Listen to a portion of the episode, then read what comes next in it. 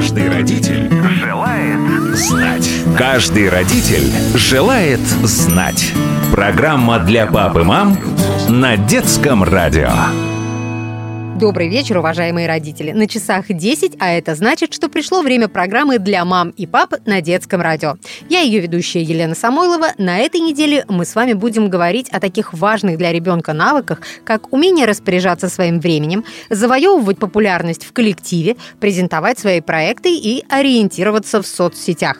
Нашими собеседниками будут настоящие профессионалы. Тренер ораторского мастерства, эксперт по публичным выступлениям, обладатель двух премий ТЭФИ Нина Зверева и психолог, писатель, тренер по письменной речи, автор проекта «Текст и контекст» Светлана Иконникова. И сегодня поговорим о тайм-менеджменте. Как научиться все успевать. Добрый вечер, Нина. Добрый вечер, Светлана. Добрый вечер. Добрый вечер. Каждый родитель желает знать. Тема первой нашей беседы – это семейный тайм-менеджмент для родителей и детей.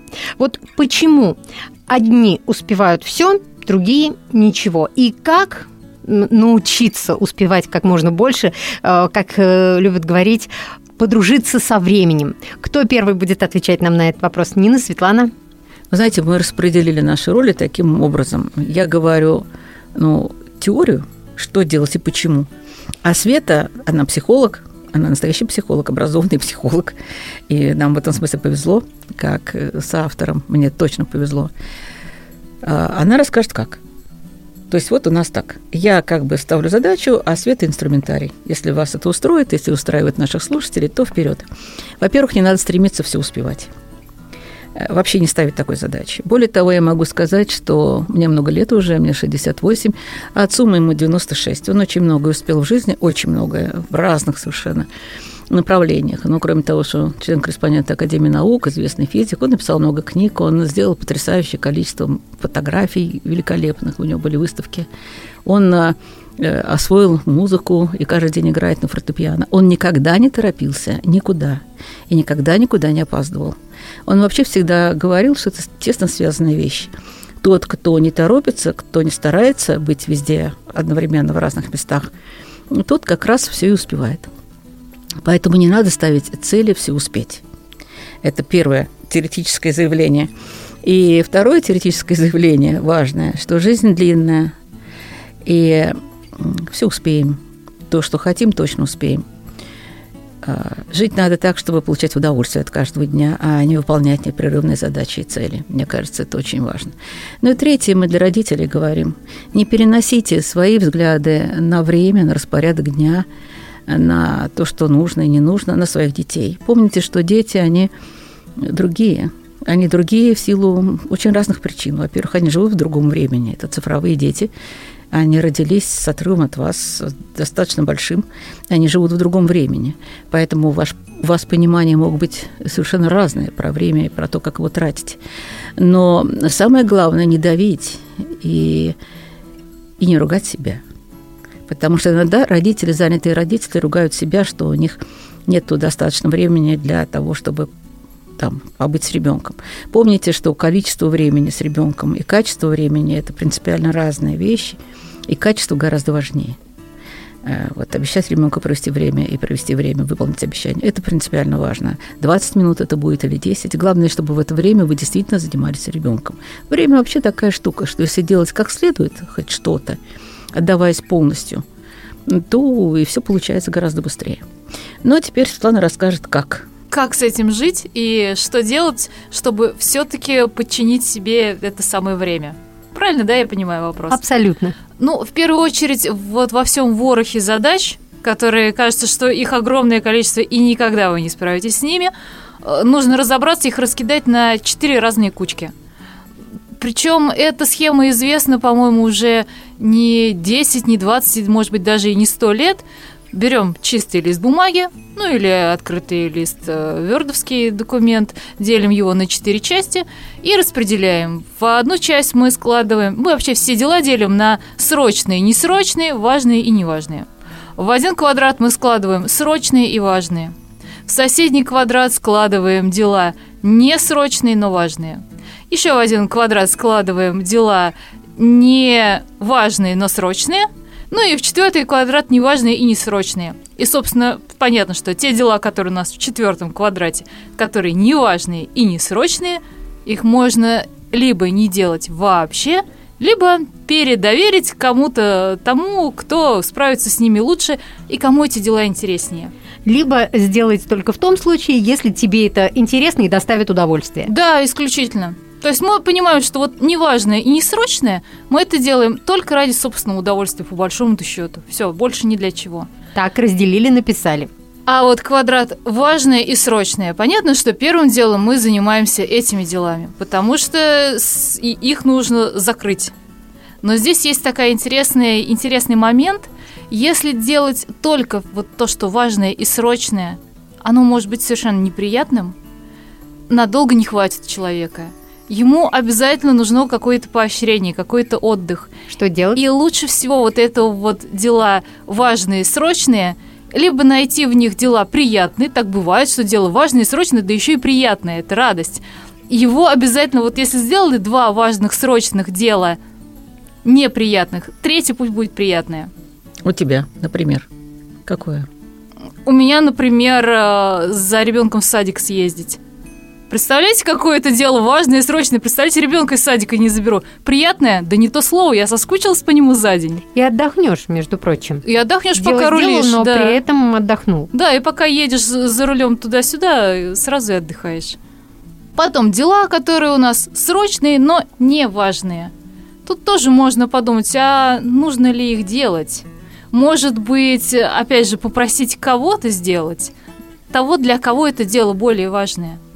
А может быть, их куда-то вот отодвинуть совсем и не делать. Возможно, и эти дела тоже не потребуют своего исполнения.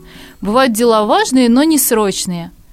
И вот за этими делами нужно следить, чтобы вдруг случайно они из несрочных не превратились в дела, которые... А, это надо же было сделать на прошлой неделе. То есть они, конечно, пока еще не срочные, но срок-то когда-то настанет. И вот очень хорошо хотя бы одно дело из важного и несрочного делать в течение дня. Просто чтобы не копить вот этот вот мешок огромный дел. А ведь иногда бывает и так, что вот это вот важное, но несрочное, оно само собой рассасывается. Ну, каким-то образом меняются обстоятельства, и это дело вообще становится таким... Как-то оно само решилось. Такое ведь тоже пришла бывает. Мама и постирала все белье в доме. А бывает, что и не рассасывается. Помню, когда мы учились в школе, нам задавали писать сочинение по литературе и задавали на две недели вперед. Ну, то есть вот нужно написать сочинение, сдать его через две недели. Понятно, что поначалу все начинали писать эти сочинения в ночь перед сдачей, естественно. А потом мы как-то сообразили, сначала один человек в классе, потом другой, третий, четвертый, что ну, лучше все-таки не откладывать на самый-самый-самый последний момент. И эти сочинения по литературе мы начали писать уже, ну пусть не сразу, когда их задали, но вот в течение двух недель все вот как-то укладывались. И все поняли, так вот делились потом собой впечатлениями и поняли, что да, в последний момент вообще не вариант. Так, как делить э, дела на четыре типа, мы поняли. А, как научиться выделять время, если его не хватает? Ну вот если вот этих вот срочных и важных дел, их действительно очень много. Вот как а у нас, ну, сейчас можем, да, обратиться, к примеру, там, не знаю, работающая мама, много важных срочных дел, а у нее есть ребенок. Вот как э, научиться выделять время на то, что...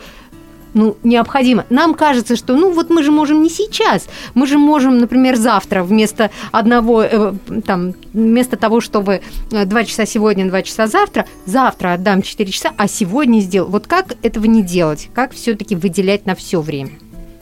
Нина, наверное, вы к теоретической да, части. Да. Теория это ко мне, пожалуйста.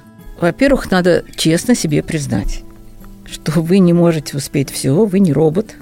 И более того, детям нужны как-то мама и папа живые, желательно, а не роботы. И дети не роботы, кстати. И не фотография. Они тоже не могут. Ну, я не думаю. Вы знаете, я очень люблю современных родителей.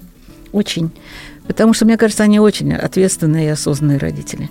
Я обожаю смотреть, как там на курортах каких-нибудь, в Египтах, Турциях или у нас, в России, возятся родители молодые с детьми. Мне кажется, наше поколение больше рожало, потому что получилось и потому что надо.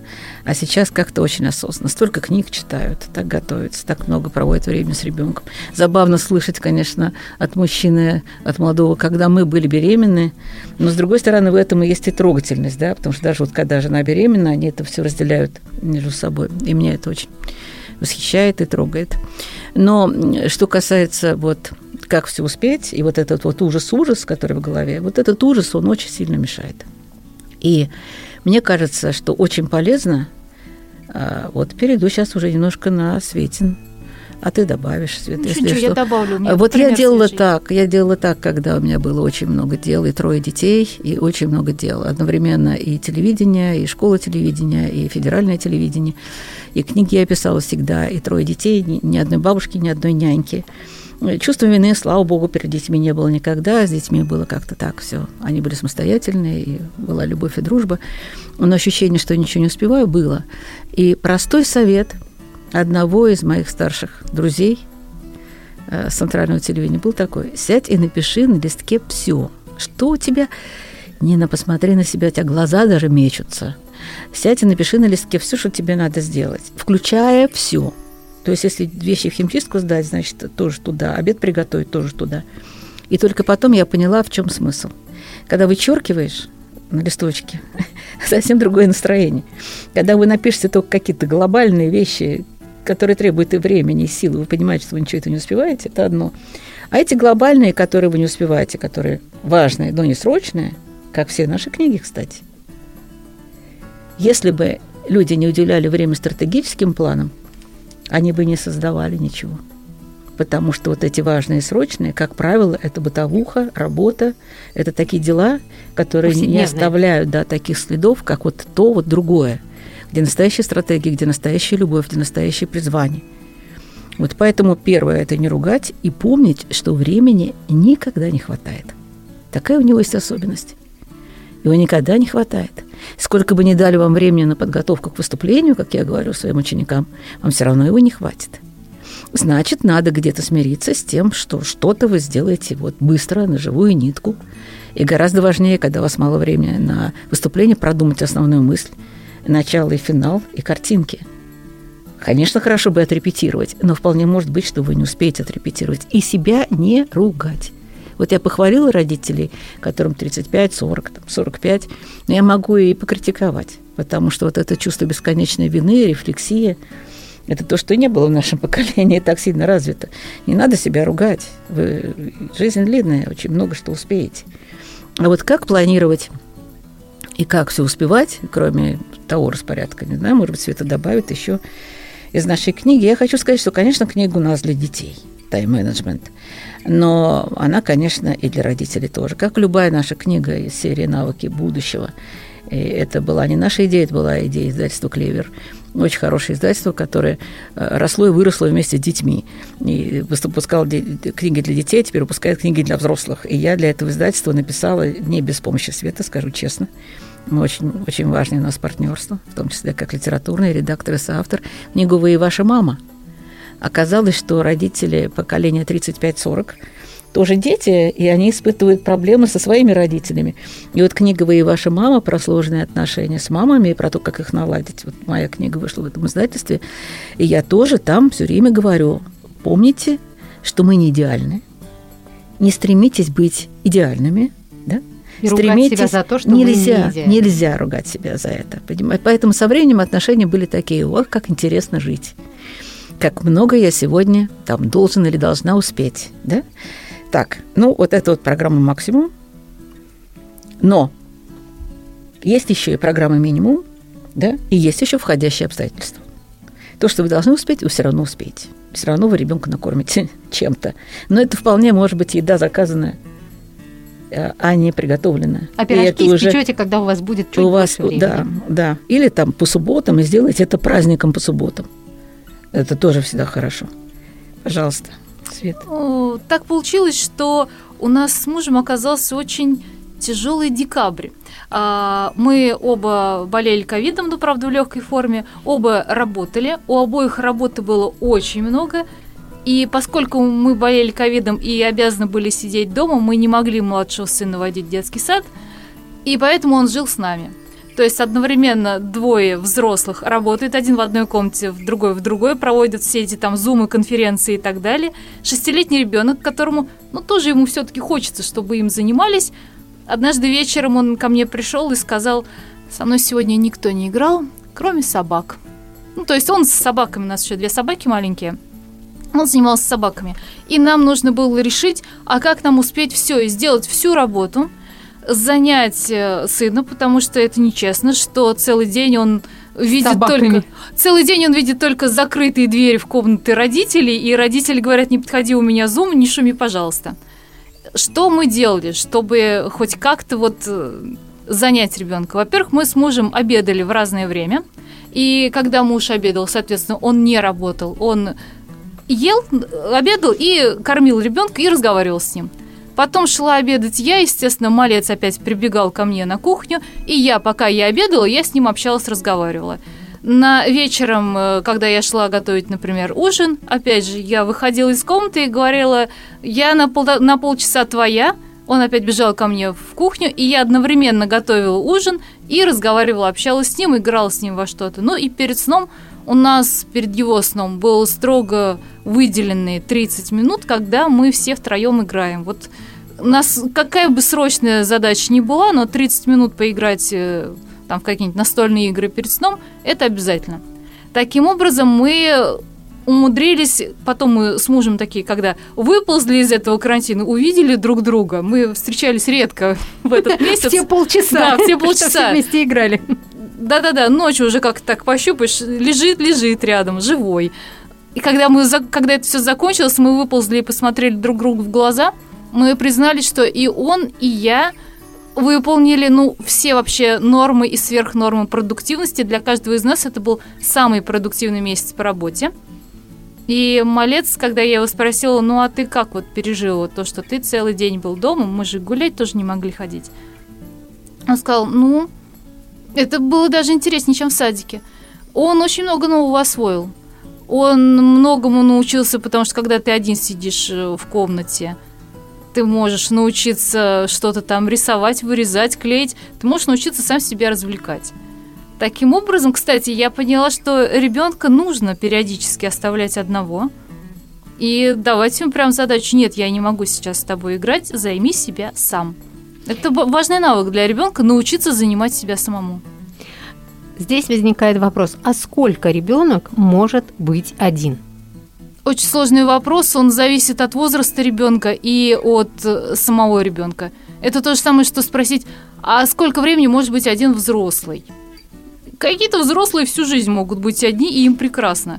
А другие взрослые в одиночестве, ну, пять минут проведут и уже заскучают, откроют окно, будут кричать: люди, люди, спасите!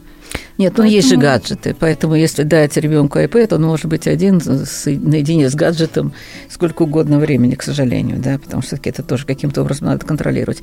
И так вот, если это вот подводить как бы черту теоретическую, да, то я бы сказала, напомнила просто, что планы строить надо, но не надо быть их рабом, что нельзя расписывать день по минутам, потому что тогда мы получаемся курьерским поездом, а не человеком, что планы, которые у вас с ребенком на этот день, должны быть обсуждены с ребенком и приняты ребенком, и любимы ребенком, потому что нельзя оставить с ребенком только решение домашних заданий по самому нелюбимому предмету.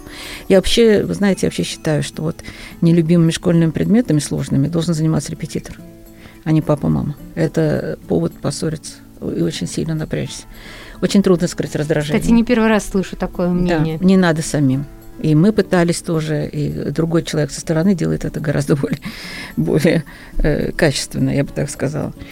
Ну и еще очень важно, на самом деле, в конце дня подвести итог. Вот очень полезный разговор с ребенком, что он успел за день. Но лучше делать это вза- взаимным, с взаимным доверием. Расскажите ребенку, что вы успели за день, ну, из того, что он может понять в соответствии с его возрастом, хотя дети гораздо больше понимают, чем мы думаем. И пусть он расскажет. И особенно важно, какие какие хорошие поступки, какие хорошие дела, не только для себя, но и для других. И в приближении к своей мечте, к цели. Вот это тоже очень важно. Если ребенок занимается музыкой, что он и любит, что он преуспел. Если футболом, что он сделал и преуспел в этом. Потому что они должны в течение вот этого своего детства, иногда раньше, иногда позже, выбрать свое любимое дело. Дело, которому они вот отдадутся с душой и с удовольствием. Как научить своего ребенка делать уроки так, чтобы они были сделаны, были сделаны хорошо, и при этом, чтобы это не вызывало э, стрессовых состояний? Ну, я отвечу по, так сказать, теории, да.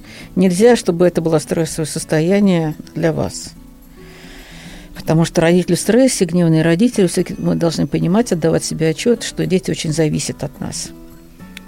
И мы можем, ну, так вот говоря, такими словами, даже почти что пафосными, испортить ребенку детство из-за того, что мы каждый день проверяем уроки. Он, например, вообще не склонен ни к физике, ни к математике, и склонен совсем к другим занятиям. Я считаю, что обучение ребенка в школе, прежде всего, дело ребенка и школы. И вот если родители научатся не ругать ребенка за оценки, даже желательно не знать оценки, то браво. Моя дочь профессор математики, она живет и работает в Голландии. Она говорит, что мир вот, европейский, который очень хорошо учит детей, близок к тому, чтобы избавиться от всех тестов, от всех экзаменов, от всех оценок вообще. И сделать обучение действительно радостным, и только помогать ребенку найти свое призвание, найти э, то дело, которое сделает его счастливым.